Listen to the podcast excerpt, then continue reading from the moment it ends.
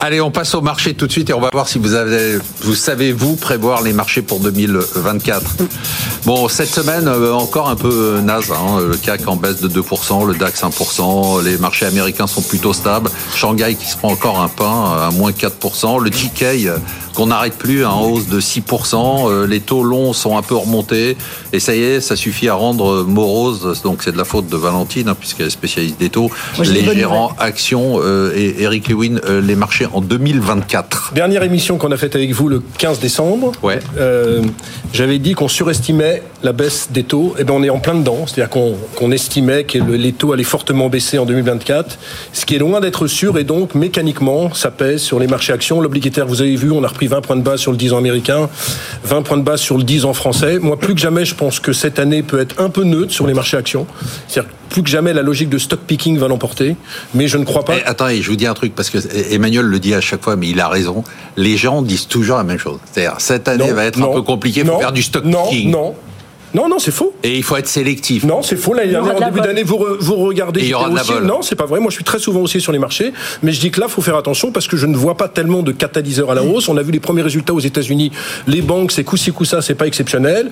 En termes de baisse des taux, on l'a dit, on sait très bien qu'il y aura des baisses des taux, mais peut-être moins que prévu. Donc, non, non, je suis pas ultra optimiste sur les marchés. Je pense qu'on bah, peut du avoir. Coup, vous, arrivez quand même à être optimiste sur votre segment de marché. Bah oui, parce que le, il est tellement en retard. Enfin, on va pas encore reparler des. Si, si, c'est pas grave. Les bah, gens ne connaissent pas ça. Nous, on vit avec ça. En l'espace de 5 ans, il y a 45 points d'écart entre le CAC Small et le CAC 40 au, profit du, CAC 40. On a des ratios de valorisation qui sont 20% moins 17 points d'écart euh, ou 15 points d'écart sur l'année 2023. Sur l'année 2023, en termes de ratio de valorisation, c'est les, les small sont 20 à 25% moins chers que les boîtes du CAC 40, alors que traditionnellement elles étaient 20% plus chères par rapport au private equity. C'est la même chose. La seule bonne nouvelle, j'en parlais avant l'émission avec Sébastien, c'est qu'en décembre, on a une collecte de 100 millions d'euros dans les fonds small et mid. On avait 13 milliards dans les fonds small mid fin octobre et fin décembre, on a fini l'année avec 15 milliards. Donc on sent un peu que ça, ça frétille. Et moi, je pense que plus que jamais, ça va être l'année des small caps avec beaucoup, beaucoup d'opérations financières. On en parlera. Euh, C'est ce que vous nous avez dit. Vous avez eu raison parce que vous nous avez donné beaucoup de noms d'opérations Ça va vraiment continuer. Sébastien Lalvé, ça, ça frétille pour 2024 ça frétille, enfin, ça frétille en novembre-décembre, ça a défrétillé euh, en janvier. Euh, bah, pour l'instant, toujours à cause des taux, en fait. C'est-à-dire que, le, comme le disait Eric, la hausse des taux de 20-30 BP a provoqué un mouvement inverse parce que la plupart des flux, je le dis à BP, chaque fois... BP, ça veut dire des points de base. Donc des points de base. Quand le, le, taux remonte, par exemple, de 3,60. Et, je pense qu'on comprend rien au marché financier si on ne comprend pas qu'aujourd'hui, c'est les ordinateurs qui dirigent les flux et qu'il y a beaucoup de, de mouvements qui sont, euh, qui sont automatiques. Alors, par rapport au stock picking, en fait, en réalité, ça fait des années que ça ne marche pas parce qu'aujourd'hui on fait de la performance en étant capable. Donc ce que dit Eric est absurde. Non, mais je parle des small, moi. C'est non, non. En fait, en fait, c'est deux choses. En fait, ce qui se passe, c'est qu'en ce moment, enfin, ces dernières années, on avait raison. Tacler, il est là, le, C'est hallucinant. Même, je pensais que 2024 ça se calmerait, mais pas du tout. Non, mais j'ai décidé en 2024 de ne pas être bienveillant. Avec personne alors. Avec personne. Sauf avec Ben Aouda. Et Valentine. Ce qu'on voit, c'est qu'en fait, la performance se faisait sur en, en étant sur les secteurs, les bons secteurs et qu'à l'intérieur de secteur, que vous ayez le bon ou le mauvais, ça ne changeait pas grand-chose. Alors que si vous êtes sur les bonnes boîtes des mauvais secteurs, la performance est, pas bonne et la valorisation ne sert à rien. Donc il y a une espèce de donc 2024, qu'est-ce qu'on fait? Donc 2024, notre notre stratégie chez Arbevel, c'est de se dire que la situation maintenant sur les taux est plus ou moins stabilisée. Donc après, est-ce que la plus première baisse se fera en mars, en mai, en avril, en juin? Ça se fera. Et ce qui veut dire que pour la première fois depuis longtemps, on va se retrouver euh, dans un environnement où les taux d'intérêt ne seront pas l'unique euh, driver des marchés et des allocations. Justement, très belle transition. Est-ce que les taux d'intérêt vont être le driver des marchés et qu'est-ce qui va se passer sur les taux? Parce qu'effectivement, on a anticipé peut-être un peu trop rapidement, comme le disait Eric, à la fin de l'année, la baisse des taux. Aujourd'hui, on a senti en début d'année qu'on s'est dit bon, ça va se faire par palier quand même. Ça va pas être en mars, ça va être en juin.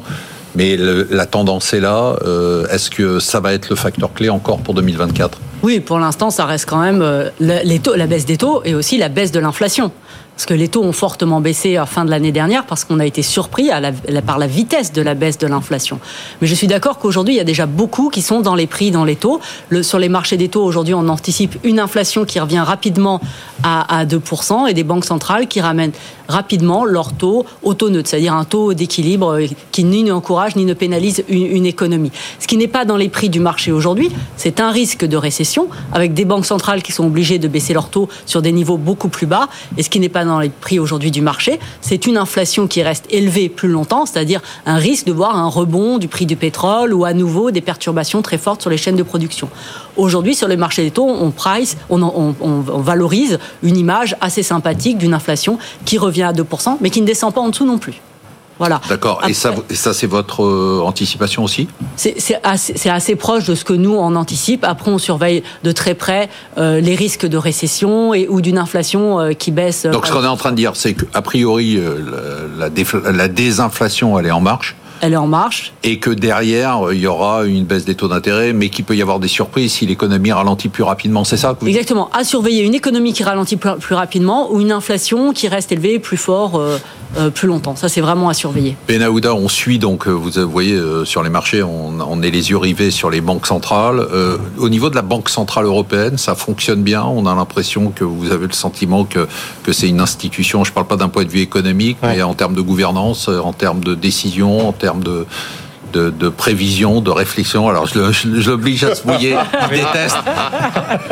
Euh, il y a, y a, y a La question horrible. Non, non, mais effectivement, il y, a, avait, il y a l'incarnation de, dont on parlait tout à l'heure de l'ancienne chancelière euh, allemande, il y a, du point de vue euh, de l'actuelle incarnation, un, décalage, un décalage par rapport à, à, ce qui était antérieur. Et pour preuve, on a l'impression d'une volonté de se raccrocher tout le temps euh, aux anciennes solutions. Je ne sais pas si vous avez vu, certains et même beaucoup proposent Mario Draghi pour être le prochain président du Conseil européen.